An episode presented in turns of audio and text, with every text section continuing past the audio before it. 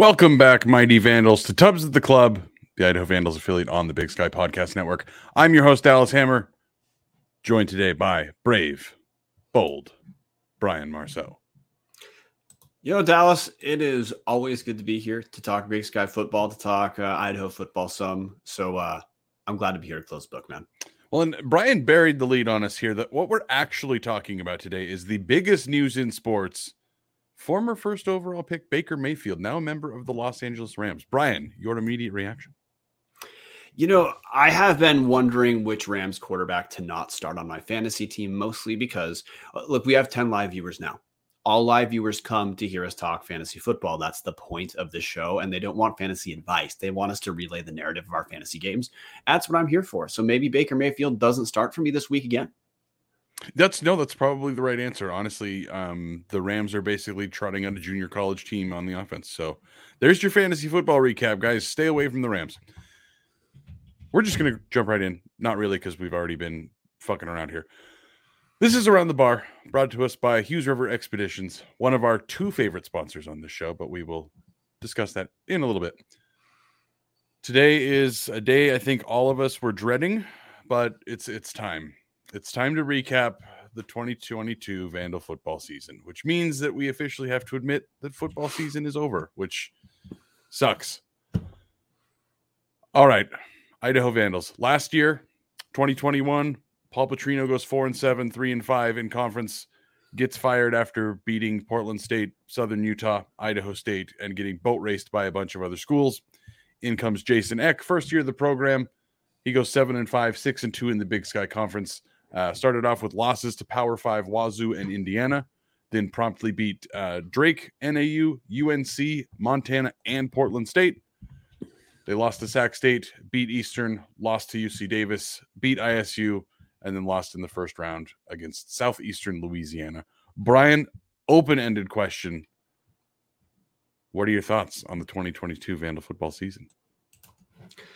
And I'm gonna I'm gonna start kind of global on here. We're, we're gonna drill down to some of the individual individual groups, individual facets facets of the season. By the way, for our live listeners, uh, this is gonna be a little bit more of like just a discussion that we're having in public. So any topic that we bring up, guys, please throw in your takes here because uh, they will certainly be appreciated this time.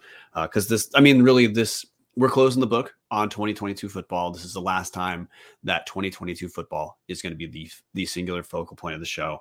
And Dallas, this is the first time since Tubbs at the Club was founded uh, in 2018. I, I, joined on in 20, 2019, I believe, uh, during the basketball season, the 2018 19 basketball season.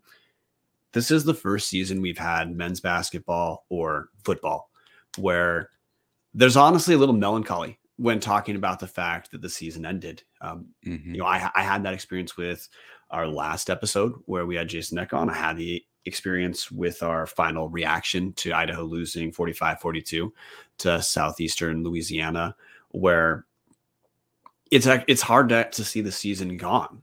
You know, there's been there's been so much frustration in Vandal football and basketball uh, for quite a while. That you know, one one of the stories that I have is sitting down at a bar in Missoula after the Idaho beats Montana, talking with some of the Montana journalists that we've become friendly with through the show, and bringing up I forgot that there are some people who just they unironically watch their team and they just have fun and the team doesn't have to go 11 and 0 for that to be the experience. But you know for people like in Montana Montana State like that's their experience as fans. My my big takeaway is this was such a this was such a fun season um, this was a season I, I didn't want to end I was sad about the loss uh, this was season that I planned. We already had a show, so we we plan a lot of our time around Idaho football. I planned a lot more time around Idaho football this season. So the big picture is it feels so nice to have something working well, to have coaching staff that we like, to have players, uh, perf- a lot of a lot of players performing at a level that we were hoping they would. It feels. I mean, we're going to talk Idaho Vandals who made all conference team this year. A lot of them are returning. A, lot of guys who made, especially made the second team as well, that were standouts throughout at different moments of the season. Uh, guys who were, you know, probably going to talk about as favorites, different position groups. So, I mean, my first reaction is, hey guys, we're we're on the other we're on the other side now. This is we get we get to now look at the tw- the 2023 season approaching that will you know follow recruits, will follow spring football, but not it's not the the hope that things have changed where we suspend disbel- disbelief. It's now anticipation, Dallas, of what happens next. And when was the last time Vandals got the feel that way? I mean, obviously, there's 99, 2009, and 2016. And outside of that, there's not a. Hey let me ask you, though. Uh, sorry, not not trying to filibuster, but like you referenced 2016. Did you feel that way at the end of 2016? I feel no. way better this year than at the end of 2016. Uh, yes, what I was I was going to mention that you know 2016 they didn't beat any teams with a winning record. Um, they did not have like a defining Montana like victory like we did this year. That I mean, I think a lot of people are going to remember that Montana victory for decades. Um, getting the Little Brown Stein back and in the way they did it. I mean, obviously, Brian, you were there. You're pointing for anybody that's not listening live.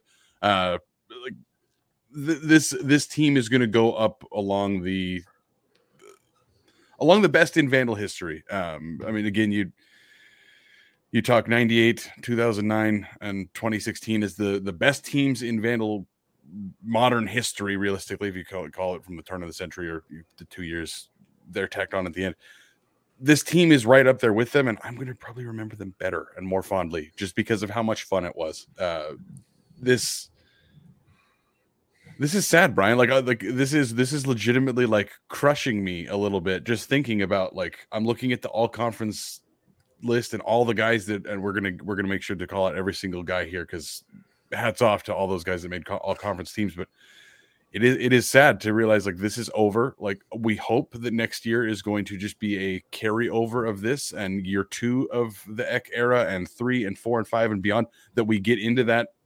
I would love to be in that. Hey, if you, if the team doesn't go eleven and 0, you're you're like frustrated and disappointed and you think things went wrong. I would love to be in that spot. I would love to be in the spot Montana is.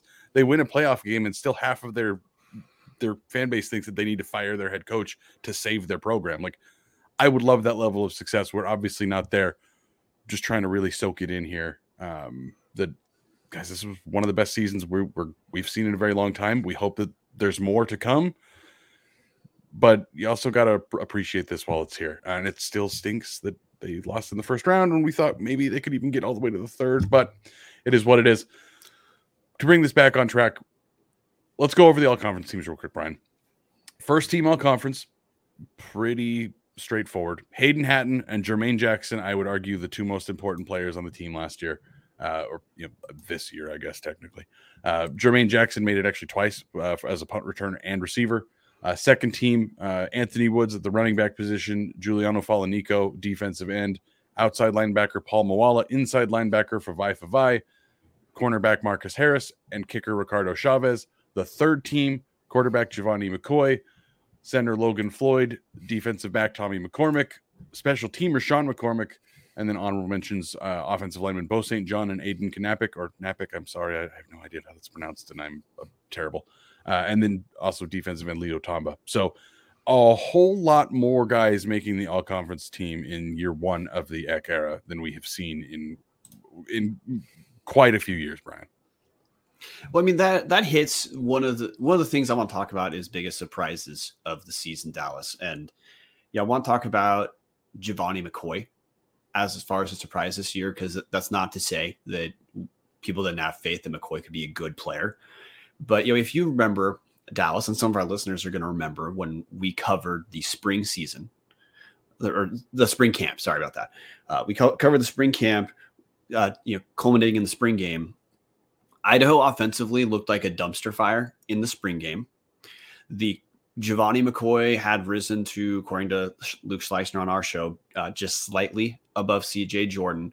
But now, not Luke Schleusner's words. That was more a battle of attrition, as in the defense was like defensively, Idaho was looking great. Offensively, there was a lot of ground to make up, and that's a you know that was a reasonable place for us to be with you know new new coach, new scheme coming. That that defense picks up a little bit faster than the offense, but um, look, Gevani McCoy wasn't announced as a starter until before just before the WSU, WSU game. You know, week of the WSU game is when we we were told he was going to be starting, but that was not formally announced. He just came out there as the starting quarterback against WSU, and relative to a guy who took that long to truly separate as the starter, McCoy's third team all conference. Uh, McCoy w- was a guy who in a down year for Big Sky quarterbacks overall, as in, you know, like, hey, Montana had, you know, dog shit at their quarterback. Jake Dunniway, who made third team All Big Sky, absolute bullshit. Jake Dunniway should not have made third team All Big Sky. Gevani McCoy was good. And as a redshirt freshman, you know, phase one, he didn't really turn the ball over much. And that's one of the first, you know, first expectations of a starting freshman quarterback is, hey, they might might look well, look good, but they're probably gonna turn the ball over a few times. Wasn't the case. Um, Jason Eck and co did a good job of keeping McCoy out of third and long. Did a good job of also, you know, calling the type of pass plays, uh, calling the type of game where McCoy was in position to succeed. But to McCoy's credit, the dude looked at times like the best quarterback in the conference. He finished 13 All Big Sky, um, probably the best deep ball thrower in the conference for sure. Uh, doesn't mean he's the best quarterback, but that's one of the things Idaho needed. I don't know if there's a better quarterback in the conference for what Idaho needed this year. And Gevani McCoy, uh, look, I mean, Eck was on our show last week too, saying, look, he's he's a starter next season. That's it. Uh, Jerry Jerry Rice Award finalist, right, Dallas? Yeah, and honestly, he might be the favorite. If you if you go poking around the FCS national media now, again, a lot of those guys are inch deep, mile wide, but there there are major major outlets picking Gevani to win this award. Like th- th- this is a this is a big time award, guys. If you look, uh, the Jerry Rice Award's only been around for about ten years. Uh, Deion Sanders kid won it last year. He's going to end up being the starting quarterback at Colorado next year. Uh, before that, Cam Ward won it, who's now obviously starting for the Cougs. Uh, Trey Lance, the year before that, he's in the NFL.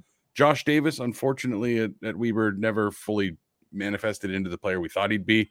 Uh, injuries kind of sapped him a little bit. But then, I mean, you've got guys like Cooper Kupp, Chase Edmonds, like Case Cookus has played some pro football. Like the Jerry Rice Award is a big deal, and we're talking about a, a Vandal potentially winning this. Yeah, and then also uh, McCoy was also the freshman of the year in the Big Sky too. I, that's also not not something that's that's mentioned. Uh, we haven't, at least I don't think we just mentioned it. Maybe we have. I'm. It's a late night, guys. Uh, these these late night shows sometimes our brains go a little crazy. Um, but no, McCoy, man, 68% of his passes, 2,700 yards, 27 touchdowns, three, t- three, uh, three touchdowns on the ground as well. I just, I, I wish he would have been able to be healthy at the end of the season. I still, I still think he just, the, he got beat up at the end, obviously missed the final game of the season and then came back and played the playoffs. And I thought he looked pretty hampered by the injury. It's, it was tough. You, uh, for me, I look at it and think he had such an incredible season. How far would this team have gone had he been healthy? And it's it's too bad that you know he did get hurt, and part of that is hey the offensive line. We know that there was work to be done there, and, and we'll talk about that later in the show. But all in all, what a hell of a year from Vonnie McCoy. Yeah, no, the next guy I got to talk about um, offensively, you touched about Hayden Hatten already, but I mean, dude, dude sets the school record for touchdowns, and this just has to be understood. Which Vandal fans know this. Like the you reference the national media for the voting is you know inch deep, mile wide as far as understanding what's ha- what what's happening in a given school.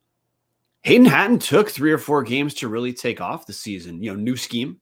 Uh, appear he didn't appear to be the number one target early on. Uh, it took honestly, it seemed like it took Terez Traynor for sure being gone and early Jermaine Jackson was the go-to target for Gevani McCoy.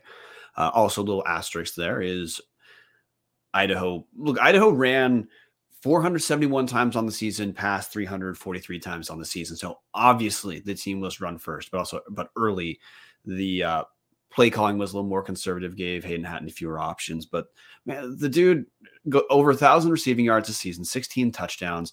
By the by the end of the season, I mean, Montana kind of felt like the coming out party, or the week before was coming out party for Hayden Hatten. He he's just clearly the best receiver in, in not just the Big Sky, but the FCS. It's bullshit that he, that he wasn't a uh, he wasn't a Walter Payton finalist. It's preposterous because statistically he he should have been anyway, uh, being the best receiver uh, in probably the best conference, what we believe is the best football conference this season. And well, and, and Brian, you alluded to it that he it took a while to get going.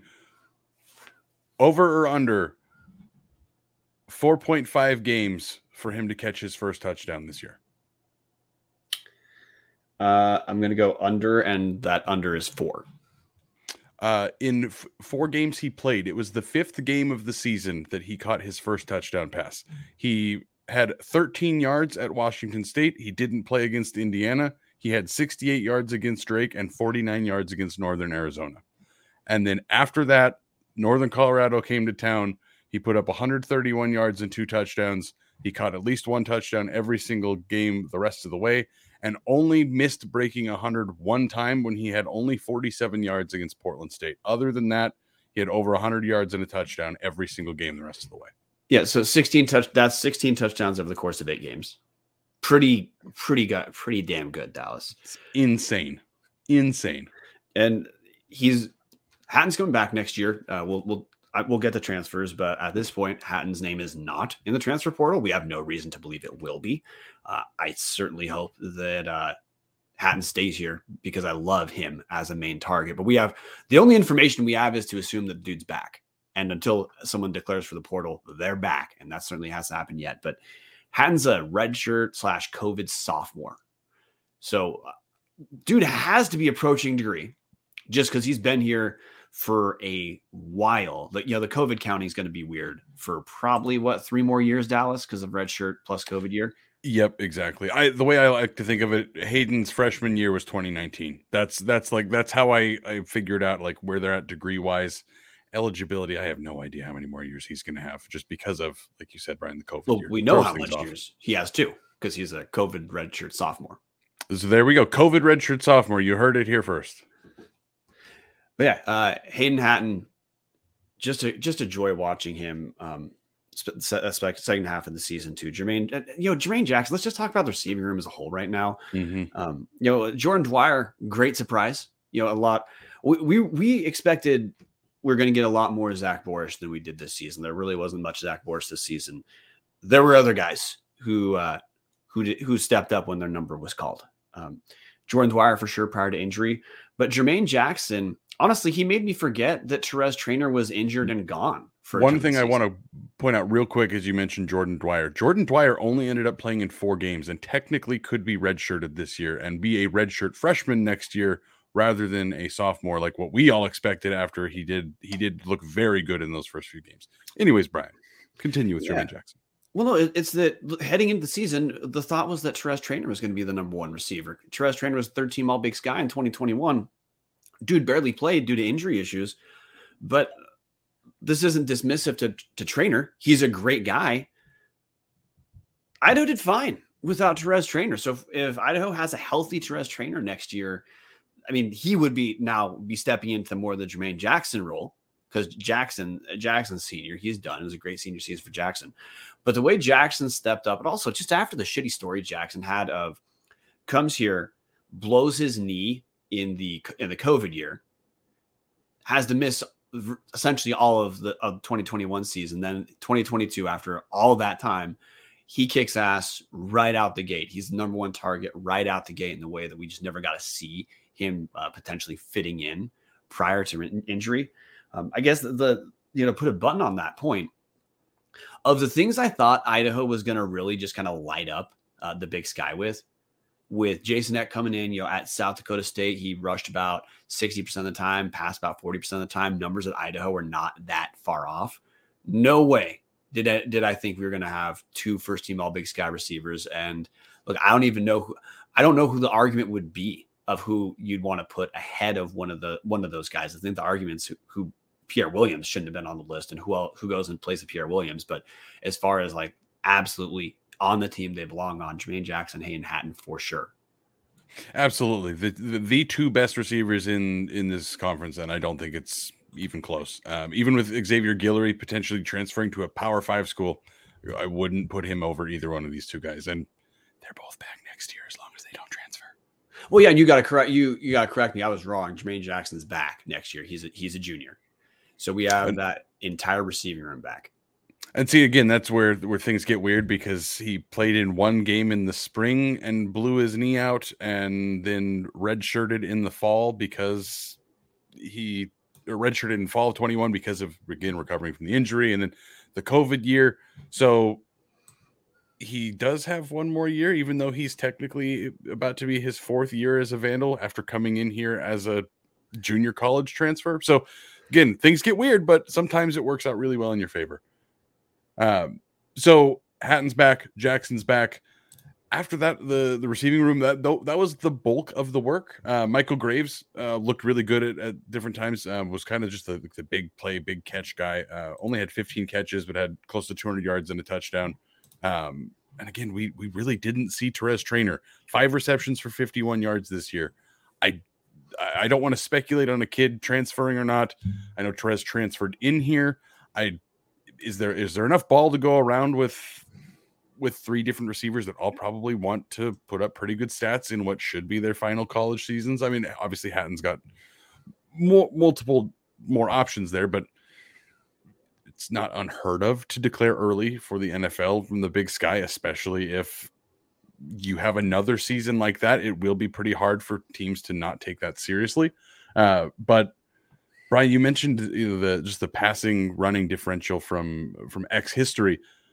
I would not have guessed this going into the season, much less even this show. Idaho was fourth in passing yards per game with 261 and seventh. This is a conference totals, by the way. Uh, seventh in the conference in rushing with 171 rushing yards. I was not expecting Idaho to have that much more of a passing offense going in this year than than the rushing offense. Well, I mean that that was one of the revelations of the team, and that's one of the future evolutions we're going to have to look at, which is, you know, Idaho. Obviously, uh, relative to the volume of rushing, you would not call Idaho the most efficient rushing team in the Big Sky. Uh, I'm going to point to future offensive line development as what's going to uh, push that number up or not push it up. Uh, Jason Eck can't develop can't develop the type of all conference lineman after just being here, here one year. He talked about that when he was first on, talked about that in his introductory press conference. Schools like South Dakota State, North Dakota State, they build their lines. That that takes time. Um, but like, I mean, that partially goes back to McCoy. I mean, what what Eck, what Eck and Schleusner put together, and what guys like Gevani McCoy executed, was a preposterously efficient pass attack. That in the spring, like, did anyone think that passing a pass efficiency like Idaho had this year is on the table? No, no, absolutely not. Um, you know, that's going to be one of the questions we have heading into next year is, um, is there room for growth? Uh, is which like not not trying to step on that part, but pretty damn hard to do better right now statistically than what McCoy did, what the team did. You know, I guess the the way you do better is you uh, allow for additional repetitions and see if the efficiency can stay where it is. That that is the evolutionary step. If if the team's going to be better in that direction. Well, and I want to cut you off real quick. I apologize. Um, something I didn't even think about mentioning here is you're talking about the passing efficiency and potentially improving that next year. Terez Traynor back. Alex Moore got hurt in the first game. We thought Alex Moore was going to be a stud. We thought he was going to take over the tight end position from Connor Whitney. It sounded like all throughout camp and spring, he was this new weapon that was going to be used, and then he got hurt week one, and we didn't see him again. Yeah, so fingers crossed uh, on the recovery for of Alex Moore for sure. But no, man, you, are right. the The team has a lot of weapons that, as of now, you can expect to come back. Look, look, maybe maybe we talk about the transfer portal for like ten seconds, so we we don't have to keep alluding to it, then step away from it. Idaho has a handful of guys in the portal right now uh, but none of them, none of the guys in the portal are were big contributors this year, which is not a put down to the players because a lot of the guys just didn't play a ton. But as far as accrued stats, accrued production, right now Idaho has not really lost much. The biggest names for Idaho in the portal are uh, Zach Borisch and CJ Jordan. And hey, we we miss both those guys. We're happy for their times as, as Vandals. Uh, we certainly had CJ had injury issues that kind of didn't let him get momentum when you know during like the COVID year during his his second freshman year. Zach Borisch was moved around 500 rooms throughout his mm-hmm. college career. Has a really his, his career his the narrative of the Zach Borisch career is actually quite interesting at Idaho. He led the team in rushing in 2021. Someone's going to get a good athlete who you know there's mm-hmm. ways the dude can contribute, but just narrowly talking about yards accrued scores accrued. Idaho's not really really losing much, and you know Idaho did uh, both the Noyles are in the portal. I, those are those are the guys who played the most out of any of the guys in the transfer yeah. portal. The Michael Noyle brothers, yeah, are the ones that that played the most. Uh, Warrior, um, I don't believe he ever started at corner. Maybe he did a couple games, but played in eleven to twelve games at corner. Uh, Michael played three games in the defense as well. He's he's been back and forth between the receiver room and the DB room, but those are the guys on and on the list right now that we know of that are the guys that, that played the most. I you know no offense to the Noyles, but they weren't like they weren't the Marcus Harris, Tommy McCormick like on the like on the the marquee of the the Vandal players that had the best stats and the accolades this season. Yeah, Noyle when he played it in the the uh, in the game against Southeastern Louisiana was certainly a guy who uh, SLU targeted. Um, so look, we appreciate time as Vandals, but we're not. Idaho's not losing any starters to finish up the list. Uh, of the people declared right now, have got Brett Tomasini, linebacker, Caleb Menzel, O line. Already talked about CJ Jordan, Jabari Farms, linebacker, Kevin Eldridge, offensive line.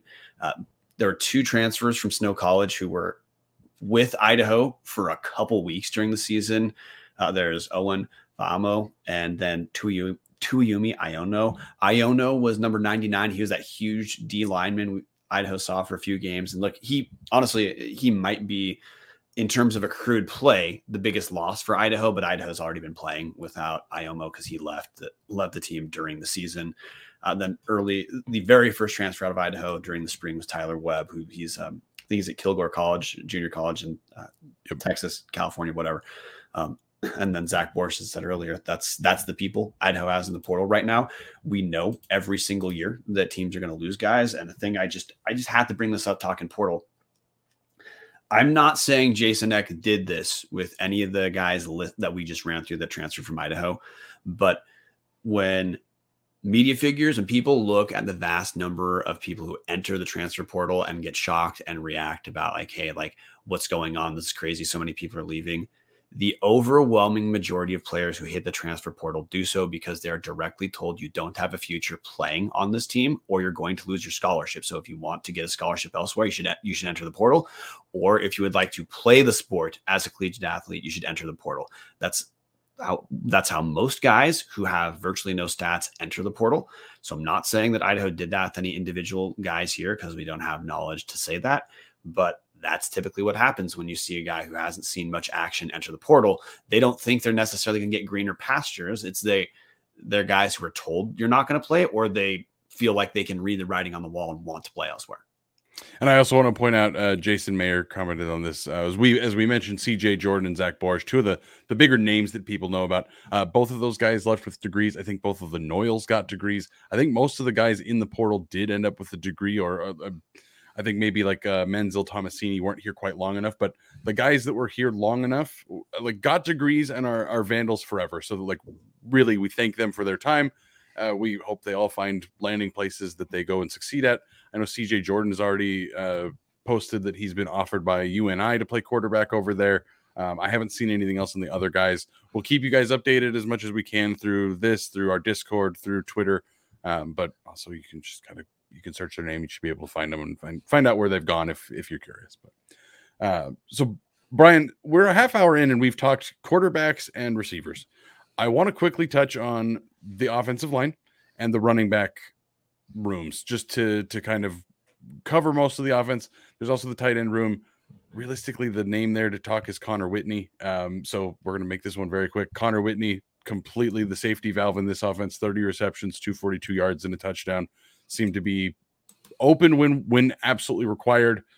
And then after that, Jack Schuster and Dalton Cash each had two receptions. Alex Moore, like we said, injured. There's the tight end room. Did you have anything you wanted to elaborate on there?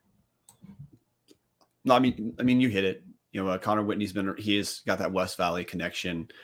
Um, yeah, he's another guy. It just seems like he's been there forever. Uh, it was it was kind of nice early in the season. Whitney got a lot more action, and then uh, last couple of games of the season, he started getting his number called a bit more.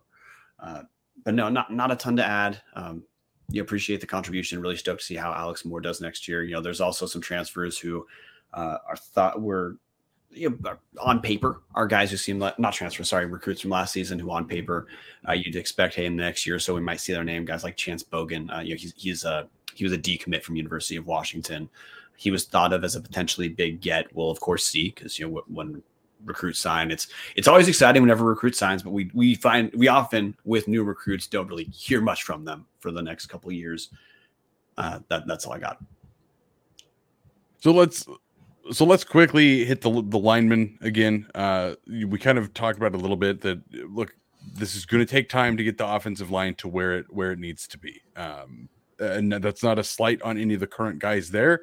It's that look, I think Eck has talked about it. Like at South Dakota State, half of the guys that were on the team that went to the national title game were were like walk-ons and, and guys that came without scholarships. Like offensive line is just such a different thing because you don't have guys often walk on as or start as freshmen.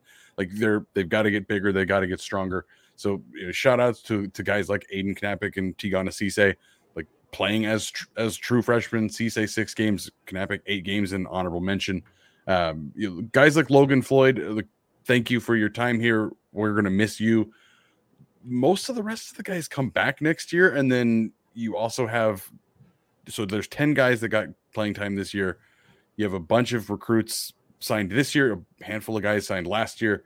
It feels like Eck is putting his focus on bringing in as many linemen as possible. As uh, obviously you can see, two linemen that didn't play this year, uh, both um, Menzel and Eldridge did not get any playing time. Both of them transferring out. You'd assume that's because there's guys transferring in or recruited in that are going to end up kind of stuffing that room in a couple years. I would think two years from now, we're probably talking about Idaho putting guys on the first and second team all Big Sky lists, maybe not just Logan Floyd getting the, and I, mean, absolutely deserving. Logan Floyd is fantastic, but getting the like, hey, your senior year, you made it to third team all Big Sky. I think Eck's idea is probably let's try to get some guys all conference honors early in their career. Let's let's get this let's get this line rebuilt, Ryan. Yeah, uh, want to talk about the running back room. This isn't to just hit through all the position groups because um, know we'll we'll do next year. We'll we'll do our preview positions, but um, you know, I talked about I framed this as surprises earlier in the year.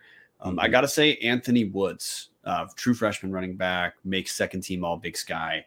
Um, man, was that dude revelation, and you just knew it, Dallas, from the very mm-hmm. first time you saw the dude carry the ball against Washington State.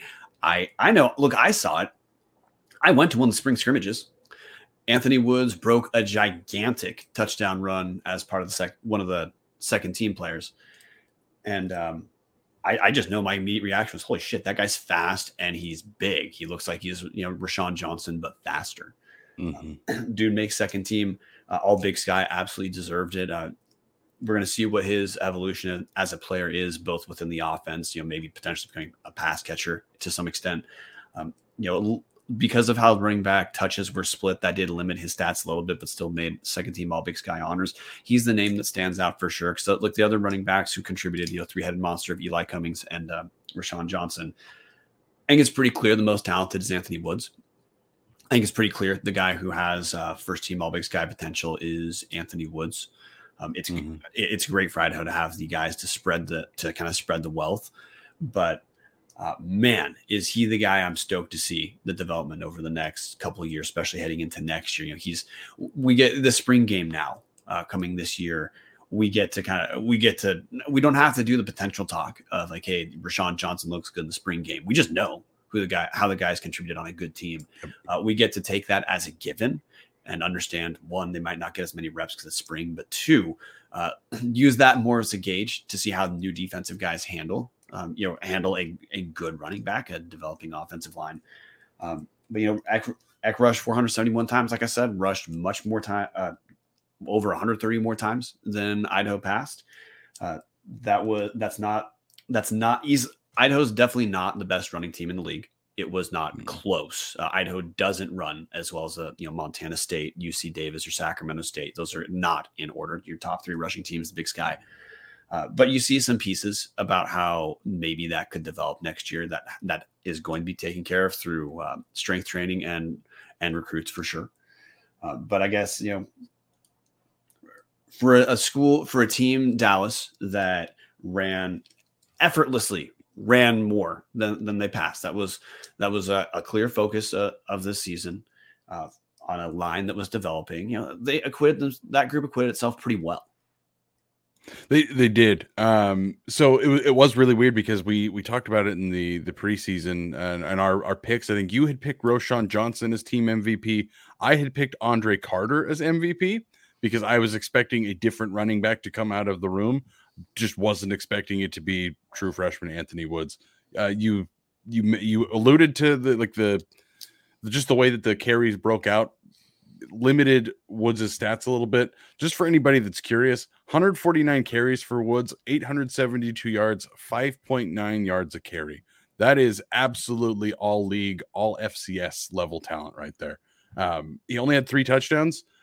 Eli Cummings had six, uh, four on the ground, two in the air because Cummings kind of served a little bit as that pass catching back. He was actually fifth on the team in receiving yards this year. Um, and then Roshaun ended up becoming kind of the the short yardage punch it in guy. Roshaun ended up with 12 touchdowns. Um, Roshaun had one of the best careers I can think of in in recent Vandal history. That six touchdown game is going to be something I relive in my brain for the rest of my life.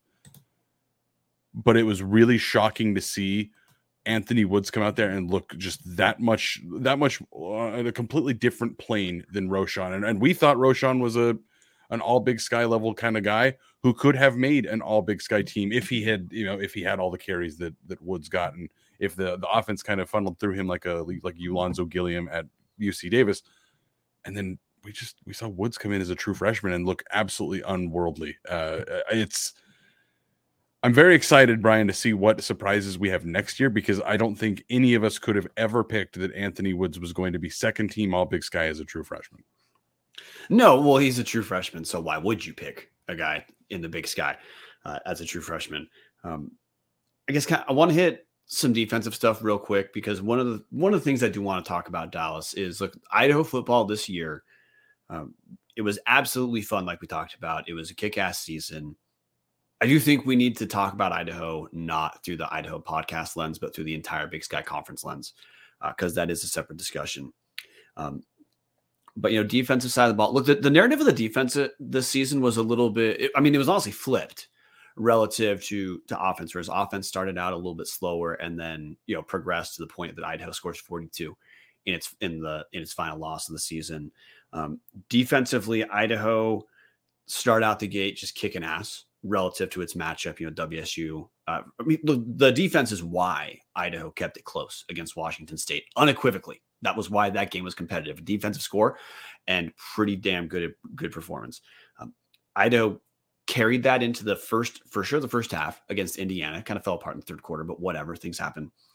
Then throughout much of the season, Idaho defensively, that was kind of the identity of the team. Even even as a team was scoring points against teams like Northern Colorado, against Portland State, it was Idaho, Idaho's development defensively, especially in the secondary, that even let us kind of feel like, hey, this early season excitement might actually mean something, which, you know, coalesced that, that Montana game is really the, the flashpoint for the Idaho season. Montana sucked offensively, but Idaho kicked ass defensively, and uh, you know, two forced turnovers are what kept that game close. But the, the development of the secondary for Idaho, led, which led the Big Sky in co- in conference play in interceptions, man, that came out of nowhere. That just came out of nowhere, and that's one of the things that we will just point to and say, yes, we had some guys um, that came in as transferred. But uh, the big change was the scheme, guys put in better position to succeed, and guys like Marcus Harris suddenly they're all league. Guys like Tommy McCor- McCormick become turnover Tommy. Suddenly they're all league. We'll get back to Brian in just a minute. If you are looking for a great all inclusive week long vacation, do not look past your backyard. Hughes River Expeditions has been Vandal owned and operated since 1976, and they're ready to take you on the vacation of a lifetime. Enjoy a multi day trip down the middle fork of the Salmon, the main Salmon River of no return, the Salmon River Canyons, or the Selway. You can even check out special trips like one to see the Perseid meteor shower.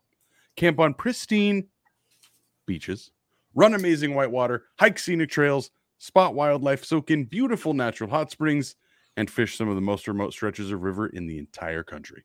Just bring your clothes, let HRE handle the rest. Grab a paddle, like you can see these lovely folks on the screen right now have done.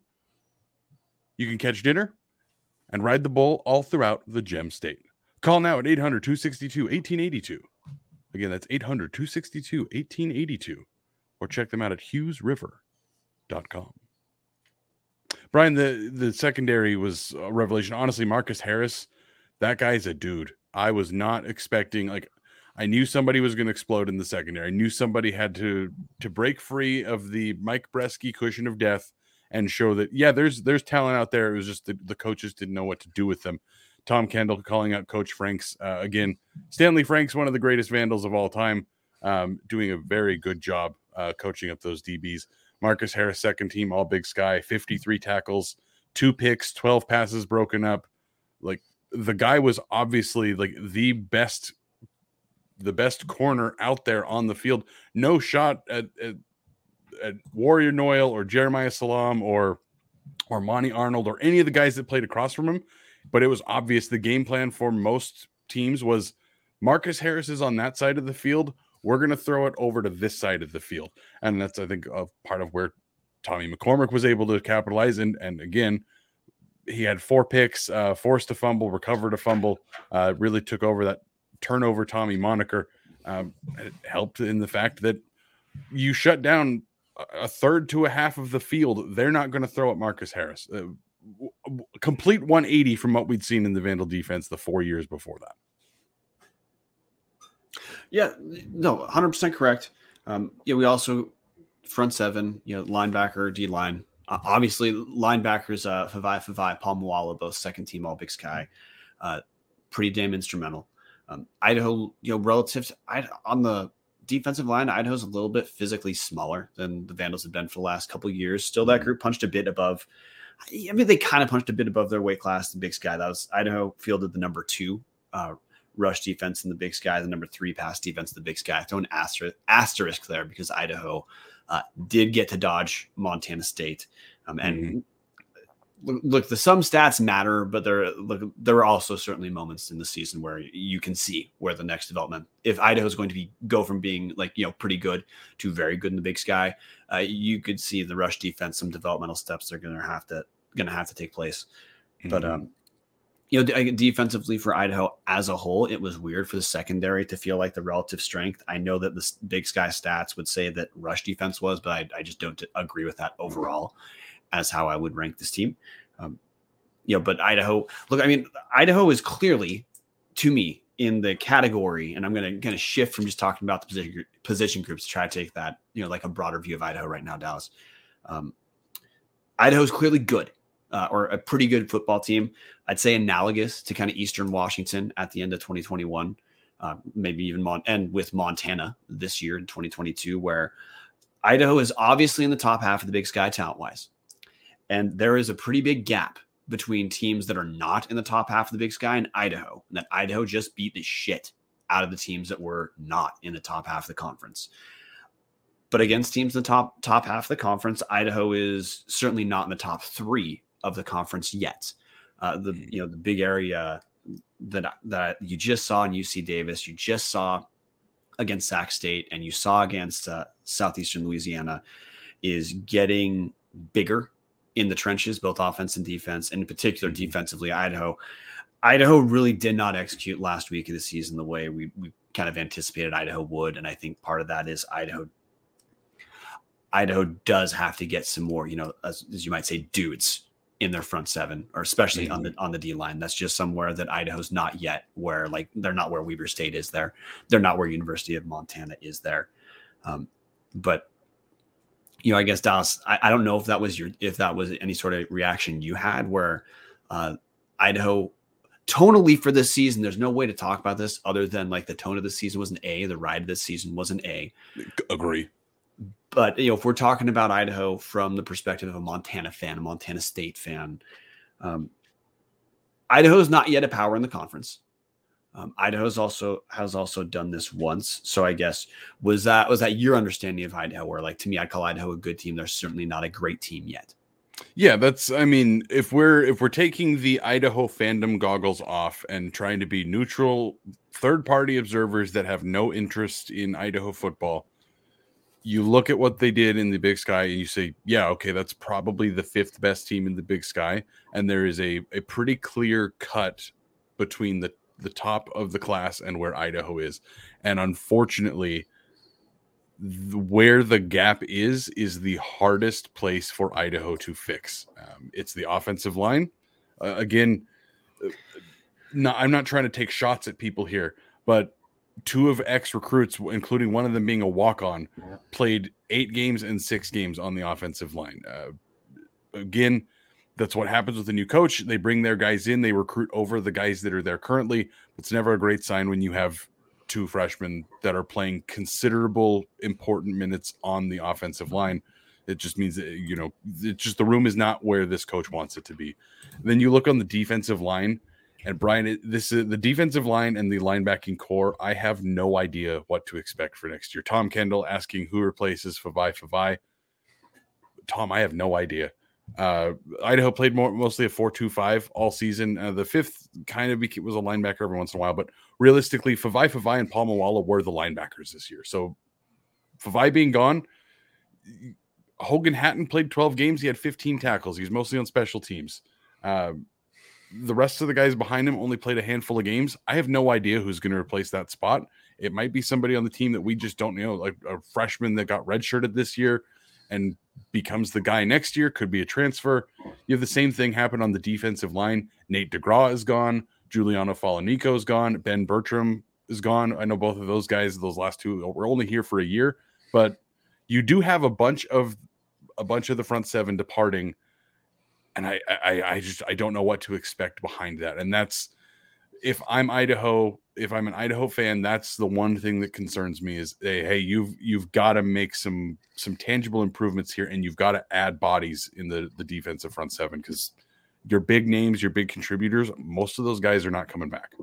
And, and to be fair, every team in college has turnover. Every team has their questions about hey, who's going to come back and replace these guys.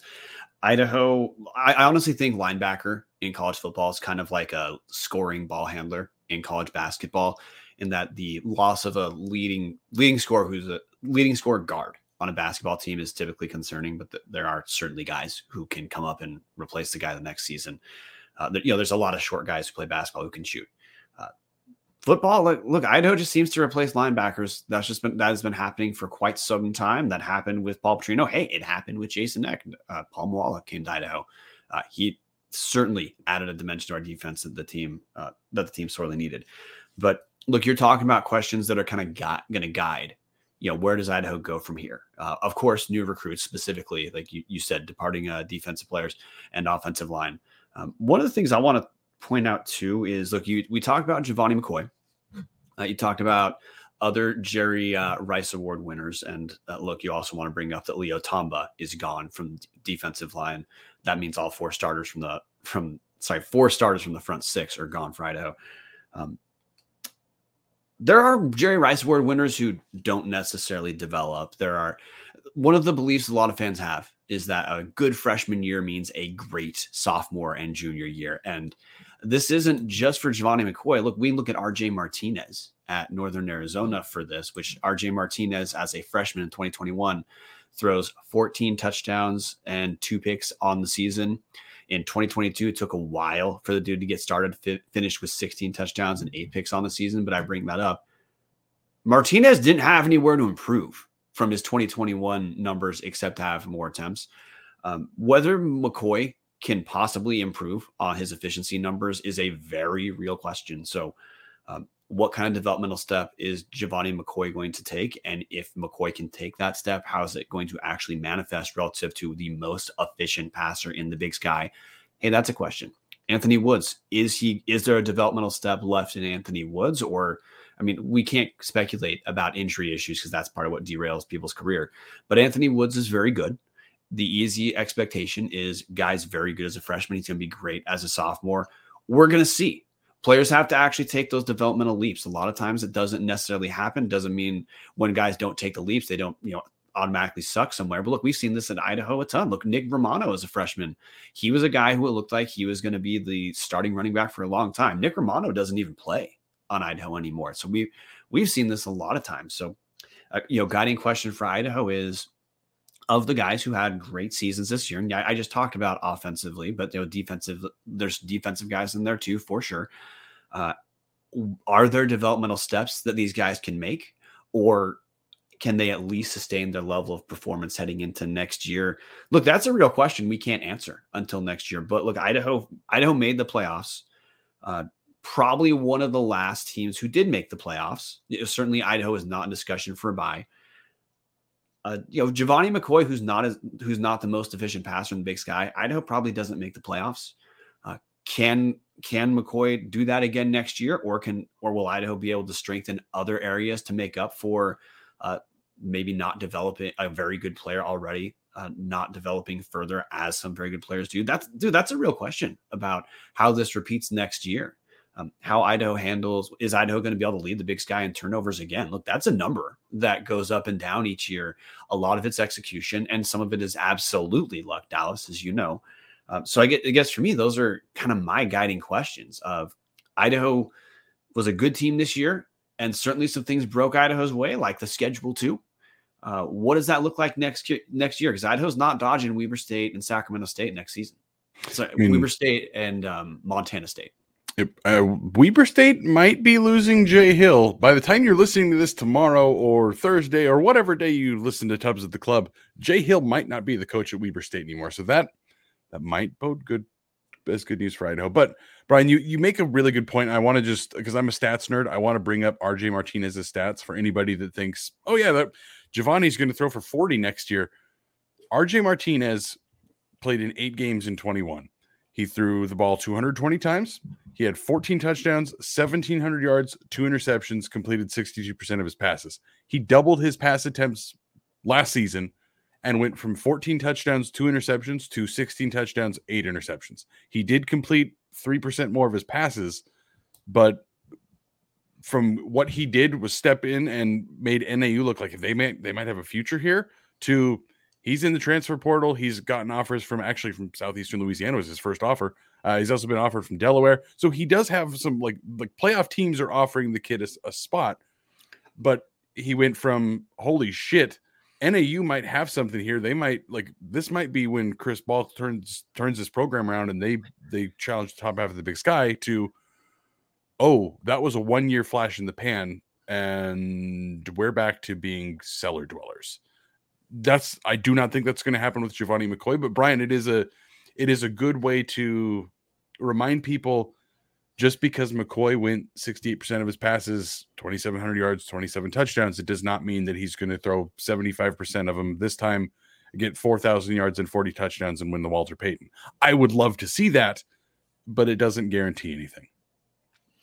No, and another factor, not not trying to fixate on McCoy whatsoever. Look, we could talk about the um, Idaho's number two rush deep overall rush defense in the Big Sky.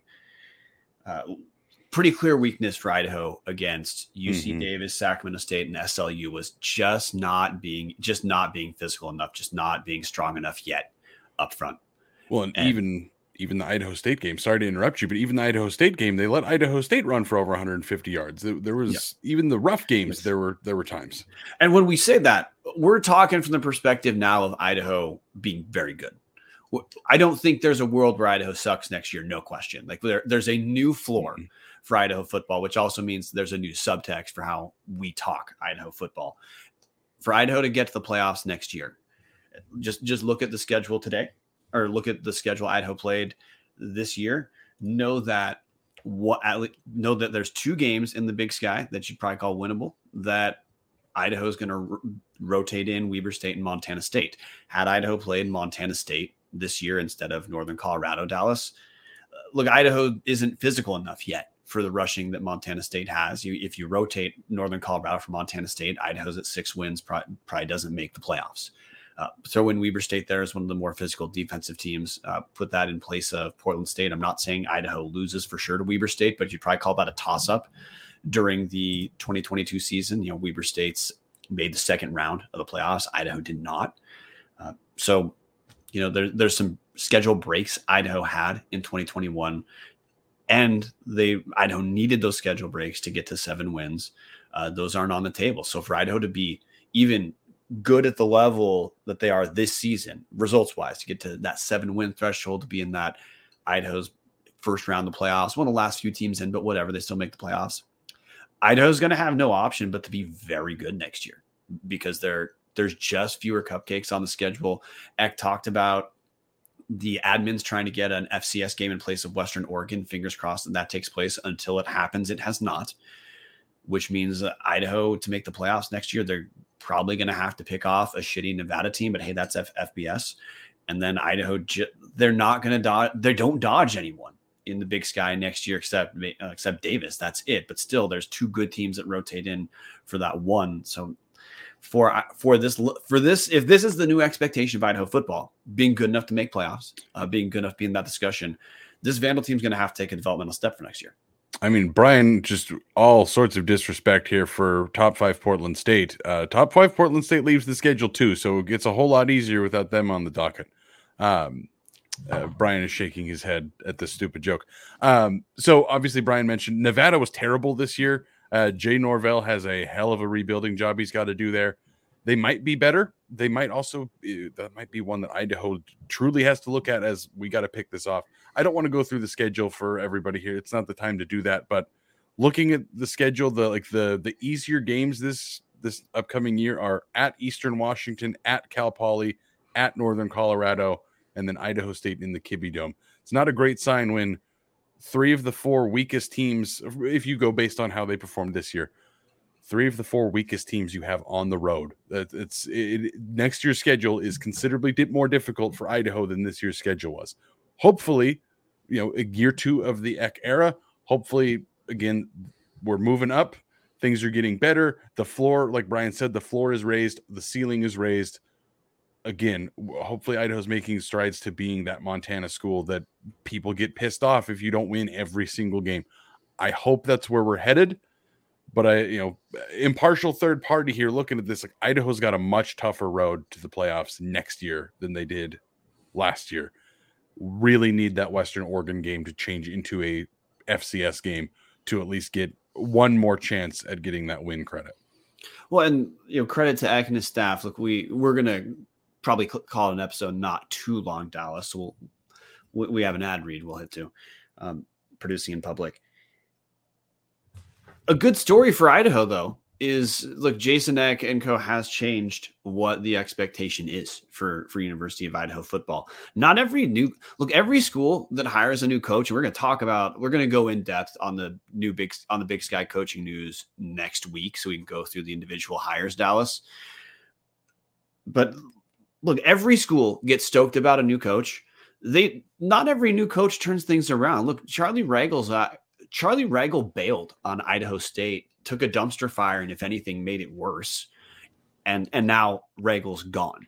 Uh, ed mccaffrey fired because he should have been fired. But look there was a lot of excitement when ed mccaffrey was hired because of the name.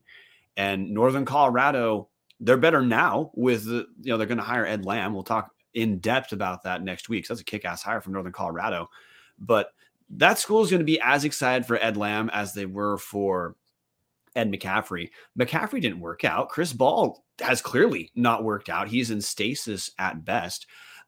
Idaho has one of the best. They have a hire that's at this point closing on closing in on being on par with the hire Weber State made a handful of years ago and getting Jay Hill, who, as Dallas referenced earlier, Jay Hill looks like he's going to become the de- defensive coordinator for BYU. So Weber's going to look at a new coach. Uh, it's a higher. Now, Eck hasn't succeeded at the level of Troy Taylor winning the Big Sky right off the bat, but uh, you know, Eck is in the discussion of the hires like Troy Taylor, Jeff Choate, Brent Vigen, Bobby Hauck returning. Of these guys were program altering hires, and the expectation of program changed within a year of those guys being on campus. That's a huge deal for Idaho to know that mm-hmm. we that Idaho hit a home run.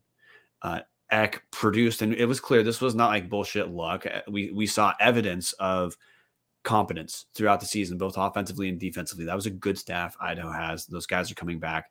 That's a huge break Idaho has because, again, we just talked about it. Roughly half the most recent Big Sky hires have panned out, and the other half have not we we feel like we know what side Idaho's on, which matters because in establishing now a new expectation heading into this coming season of Idaho is not a train wreck. Idaho is an ascending program. That changes how that changes the kind of steps that need to take place. Well, I took my headset off there for a moment, so I apologize if you meant if you'd mentioned this, but Beau Baldwin left Cal Poly. Like that's that's the, the the biggest thing for me about the Eck hire was that he spoke about Idaho being a bully at this level and spoke about like he's an FCS coach who was is here to coach an FCS team. I don't want to get into the FCS FBS debate. We're here in the FCS. I want a coach that is expecting to stay with this school unless a hell of a Hail Mary offer comes in rather than like Beau Baldwin leaving mm-hmm. Cal because he was about to get fired there, goes down and takes over Cal Poly. They make it a couple years and then he he bails for a, a, um, a considerably better job. Don't get me wrong. Pac 12 offensive coordinator is going to get paid a whole lot more, but their head coach there, the new head coach, Coach Dillingham, is going to be the the guy running the offense. Beau Baldwin is there just to be the name and and help him run some things. It is it is almost sad to look at the state of the coaching across the big sky and see you know Bobby Hauck maybe not working out as well as people wanted. Obviously, Ragle didn't work out. McCaffrey didn't work out. Ball didn't work out. You go through and you see a lot of the, the most recent faces did not work out. I also don't care because Idaho fucking nailed it, guys.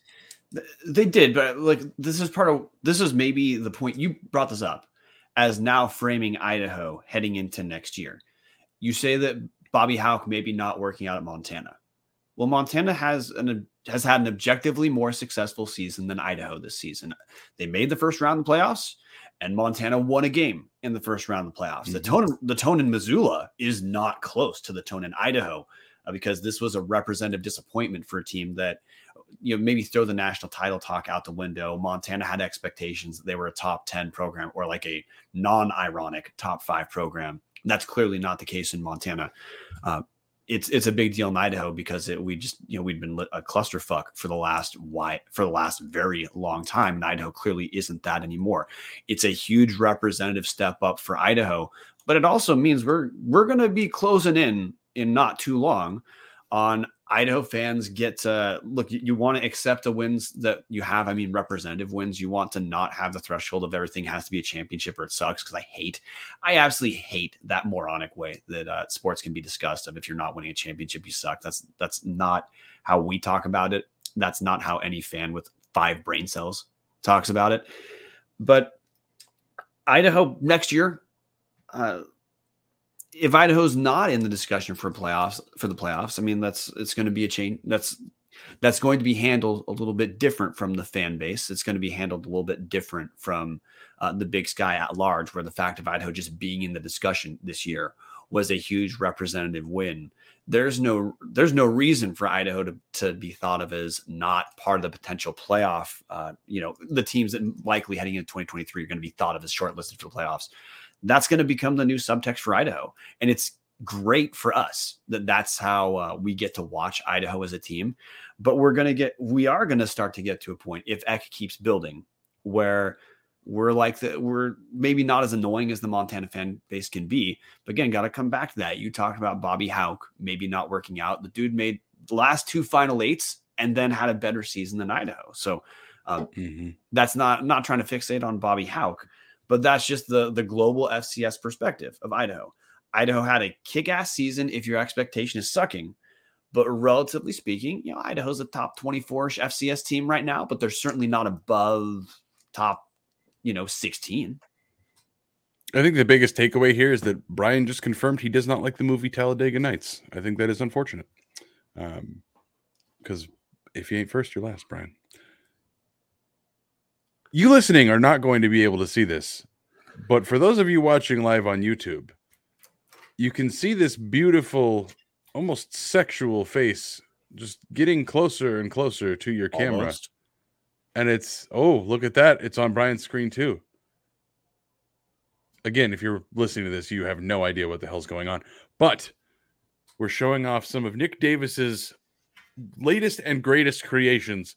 Again, the giant king spud Eh, contact us, contact him if you are interested in this giant metal king spud. Our Patreons have seen this in sticker form. Well, now Nick Davis is making it in metal form so you can hang it up on your wall, stick it on the ground behind you so it can hang out and kind of be seen in the back of a podcast that you do. Um, he actually, and I'm speaking away from the microphone because I'm a piece of shit. There we go. Uh, as part of this whole ad campaign we're doing, Nick asked me what is my favorite Vandal sign and what would he like what what what could he make for me. So here in my hand is a freshly made Grumpy Joe sign because again, Nick makes a bunch of Vandal logos as well. You can buy some of that stuff in the Vandal store. I'm assuming you can buy it from him directly. Hit him up at Idaho underscore Davis on Twitter. He makes some of the absolute coolest stuff around. Uh, it's an absolutely fantastic Christmas gift. If my brother wasn't a piece of shit Bronco, I would have bought him. Actually, maybe that's probably maybe I should buy him this because he went to Boise State. Uh, if you got vandals in your life, man, th- these are the coolest gifts. Like, absolutely the coolest shit I got in my house. Uh, I mean, you guys can see I got a bunch of junk behind me, but this stuff, this stuff kicks ass. And Dallas is 100% there. So, look, Dallas, uh, we, we need to close this off really quick. I want to ask you a couple rapid fire questions that uh, are like are not meant for a long long uh, response. Yes, no, 14, true, seven. Okay. Uh, real quick, sing, singular highlight of the season. Uh, damn, I guess yes to the answer to that question. Um, singular highlight of the season. That's a great question. Um, as I kind of alluded to this on the X show, uh, I my favorite moment of the season was the Washington State loss uh, because that was the moment that was like, holy shit, this isn't Petrino's team anymore. Um, I'm gonna go with my alternate answer for that.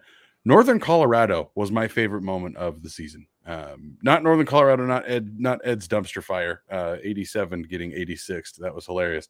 But just homecoming itself was the loudest I've seen that dome in a very long time. I know that the attendance was announced short of 11,000. It felt more like 14,000 in there. It was rolling, it was rocking. That was the moment that it was like, oh, like people care about this team again. Uh, obviously, the attendance wasn't great in some of the other games, but to me, Brian, that was the that was the biggest moment of the season for me was seeing the Kibbie Dome loud again. At the performance level, for me, it was Montana.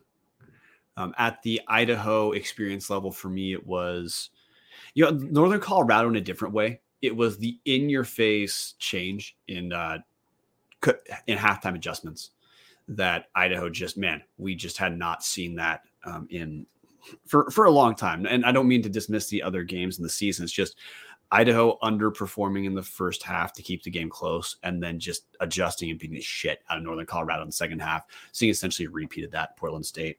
Um, that those plus Mo- the Montana win are really what start what really what turned me on the fact like hey we're not stoked about the future of this team you should be stoked about today uh, in the comment section, Mark Shovelpiece saying Montana, Steve Kurtz said Montana, Jason Mayer said Hatten throttling Eastern. Uh, those are absolutely on there. Uh, uh, again, we, we've been talking for an hour and 10 minutes because there's a ton of, of good moments.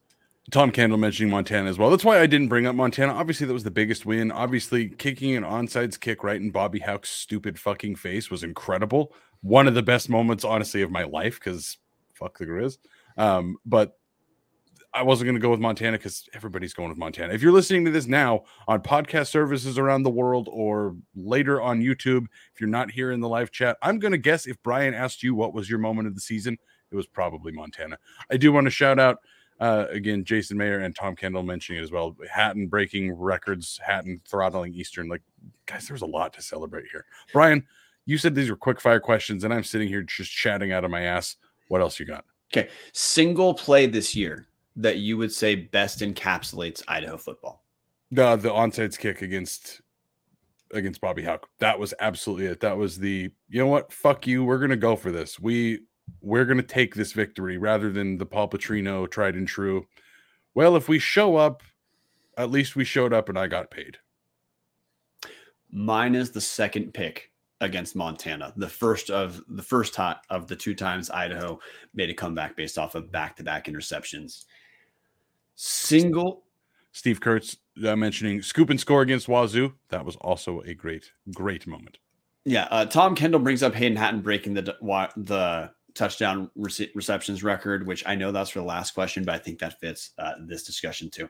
Mm-hmm. Um, single change, not talking about the football team itself. I'm talking about as an Idaho Vandal. What is the what was the single best change you experienced this year for Idaho football? Single best change. I mean, is there any does the head coach count? Because that that's the number one, and that's the only answer to that question if that counts. I don't disagree with that point, but experientially, I'd say the uh, home games going from a graveyard to a celebration, which is being just being out in the parking lot and in the games as the season evolved, it just got better and better and better. Um, single play or single series of plays that reminded you that though this was a kick-ass ride, Dallas, there was definitely an end coming? Um, honestly, the UC Davis game. Can I just say the entirety of uh, the entirety of any time that UC Davis had the ball? Let's let's go with that. Um, that was the moment that it was like, oh, oh, oh, oh, oh, oh, oh, this team is going to get shit pumped in the playoffs. Um, I mean, I mean, not like shit pumped to me. They Obviously, lost a nail biter uh, to southeastern Louisiana. But it was the that was the moment to me. It's like, oh, there.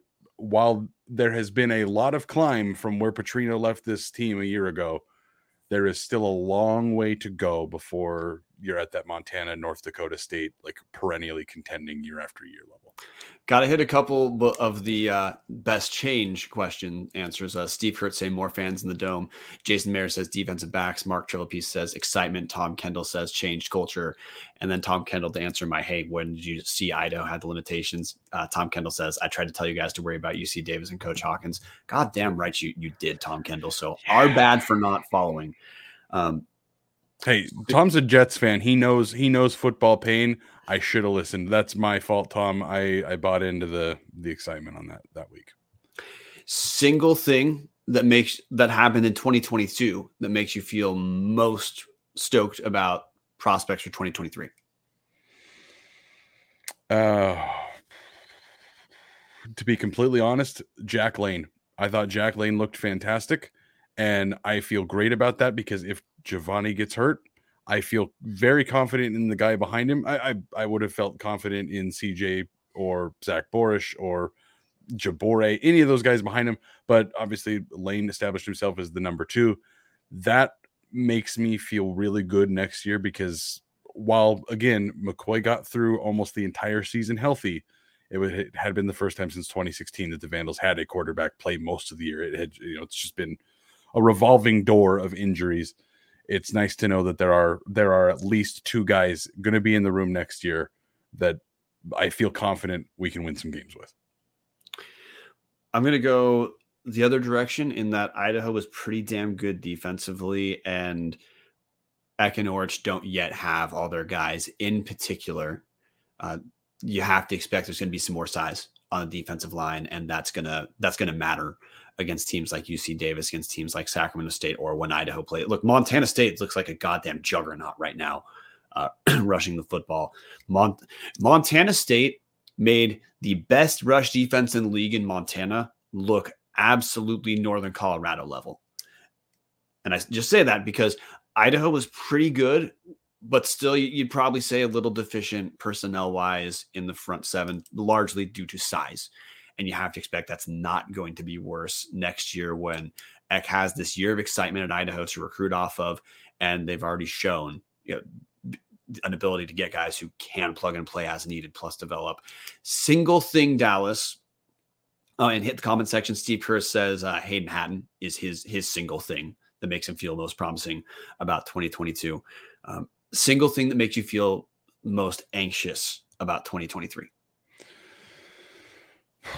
Most anxious about 2023 um honestly it is it is the defensive line and linebacking core um, because it is the biggest question mark to me at the moment because like we said four of the six guys that started in the front six are not coming back next year. They graduated. They are absolutely not coming back. Um, the depth there i just i just don't know enough about it. Um, i could read off the names of the guys that played this year I just I don't know enough about them to know if, if these guys are going to be the guys. If there's some freshmen that are going to step in, I I don't know what's going to happen in the front six. You know, Mark Trillapiece comment section says schedule. Tom Kendall says trenches, trenches, trenches. Jason Mayer says line depth.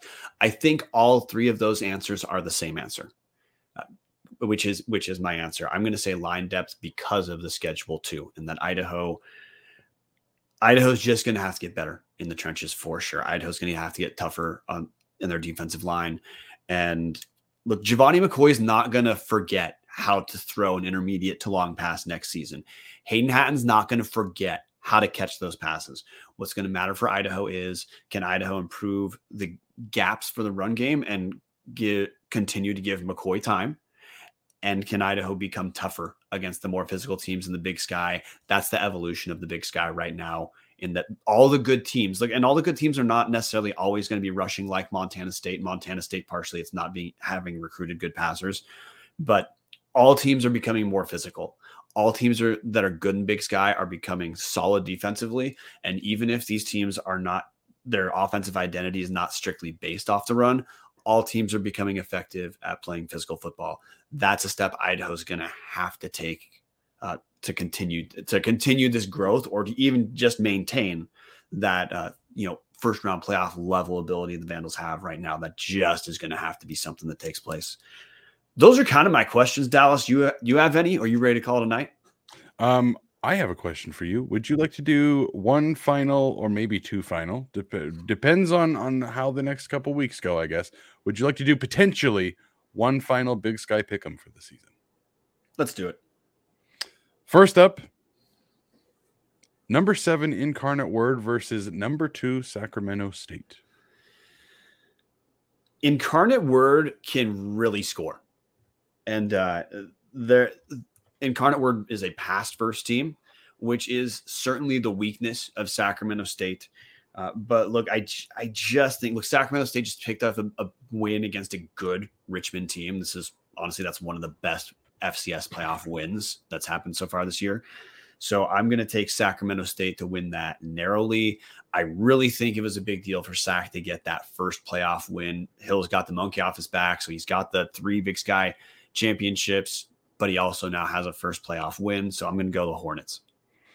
I'm going to go with the Hornets as well uh, for a completely different reason. Um, Incarnate Word just lost their head coach. I think he is going to finish the season. I think I remember reading that somewhere, but GJ Kinne has left. So this is second year in a row that their head coach has has left the program. Like you said, Sac State looked good against Richmond. That's a very good win. I I know Incarnate Word can score. I don't know if they can stop Sac State's defense. And uh, again, I think it's a very it's a very good point to bring up. Your head coach has other things on his mind at the moment. Uh, as much as he might, if if he is still coaching uh, the team, uh, I should have done more research into that. Even if he is 100%, I'm coaching this until we're we're done he's got his head elsewhere. Like you can't not. It's human nature. You're going to be thinking about what's coming for you in the future. Well, as, I far, as, to... pe- as far as the people he leads too, they know he's gone. Uh, yeah. Like a few years ago, uh, James Madison lost early in the playoffs after it was announced Curt Cignetti was leaving for I think Central, like one of the Carolina schools, some or East Carolina. Uh, that's not shocking to have a team that's very good, been consistent throughout the season. You learn that there's going to be personnel change like that, and you referenced it affecting the coach. Correct? It affects the players too.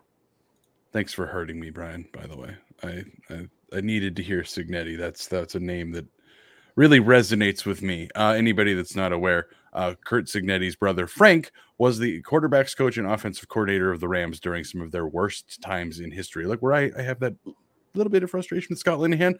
Frank Cignetti is also tied into all those. So thanks for bringing up that. The other game, William and Mary. Oh, I, I ooh, we're going to correct this again, guys. Tubbs way late at night. Sac State 44, Incarnate Word 24 from Tom Kendall. He's the only person to project a score in our YouTube comments. Lastly, we get to number five, William and Mary versus number four, Montana State. So William and Mary had one of the easier matchups of the second round uh, with Gardner Webb. So uh, and Montana shots fired at Cottrell Haywood. No, I didn't, I didn't say William and I didn't say Gardner Webb was bad because of Cottrell Haywood, former Vandal. I'd say it because they're Gardner Webb.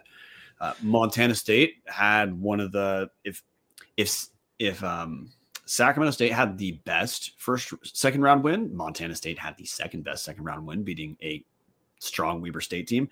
Montana State looks like a juggernaut, man.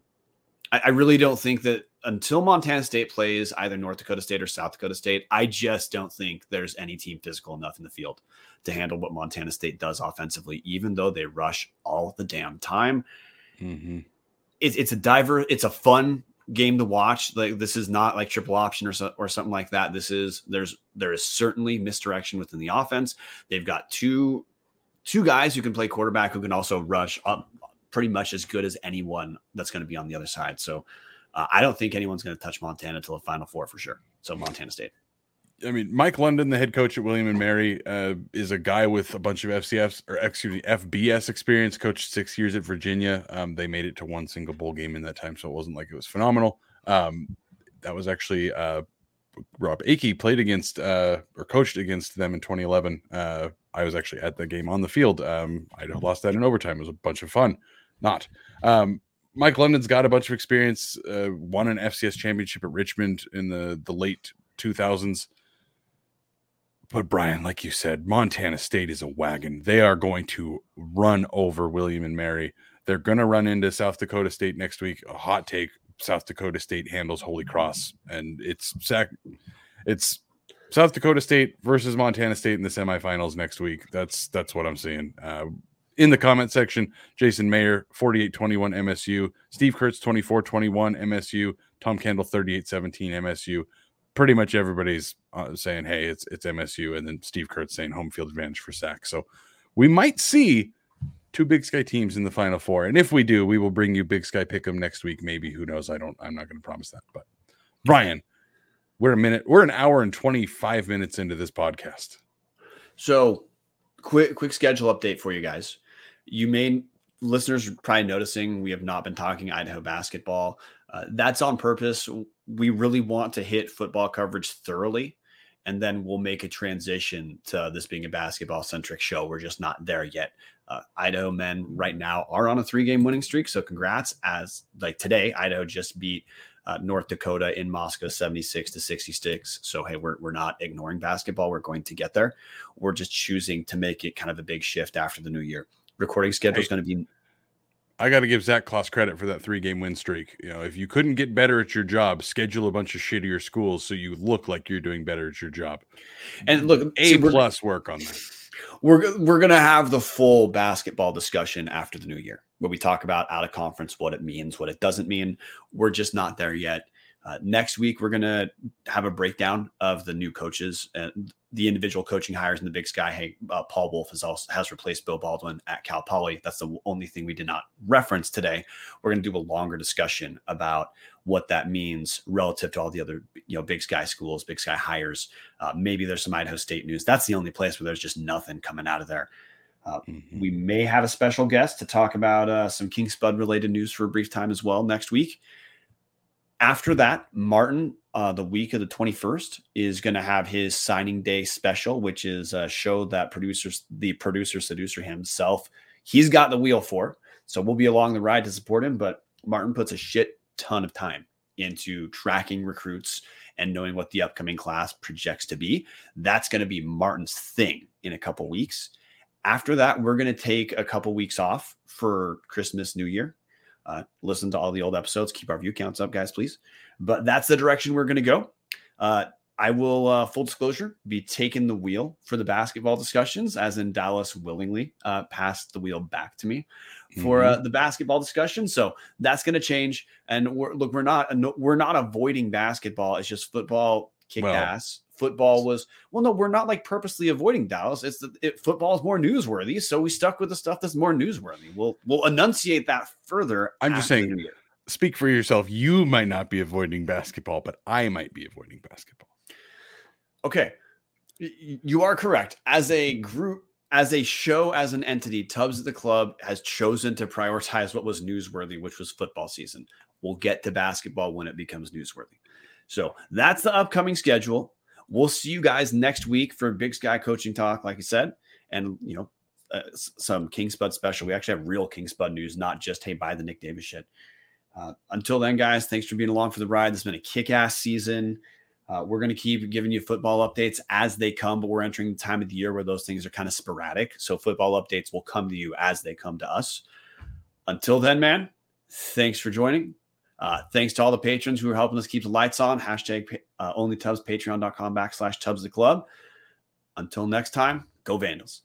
Yeah, so Brian, speaking about the Patreon and speaking about Martin's recruiting episode that is coming up soon, if anybody is super into recruiting, it's not something that Brian and I have, I think, ever historically been super into. So it's not, it's not something I think to be like, hey guys, Tubs at the Club is your one-stop shop for recruiting. If you are interested in Vandal recruiting, Martin has a dedicated football recruiting and basketball recruiting and women's basketball recruiting channel.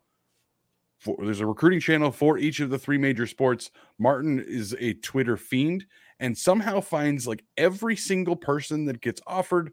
He's able to guess people before that. You know, when when the coaches tweet something cryptic like "Time to wake up," Vandals in Cali, Martin will just tweet out of the blue or post out of the blue. It's going to be this kid. And then, sure as shit, 12 hours later, the kid posts committed to Idaho and all his Idaho. I have no idea how he does it. If you're interested in recruiting, you need to be part of our Patreon, patreon.com backslash tubs at the club. Again, thank you for those of you that are there keeping our lights on. If you're interested, again, patreon.com backslash tubs at the club. You can hang out and talk to us. You can hang out and talk to other people that aren't as annoying as us. You can just hang out and, and talk to a bunch of vandals. Well, Brian's nodding his head because he's not annoying. I'm the annoying one. I know that. Go Vandals. Go Vandals. This is producer Brian doing a terrible job of even finding what we're going to play us out with. So I'm just going, we're just going to call it good. See you guys Tuesday.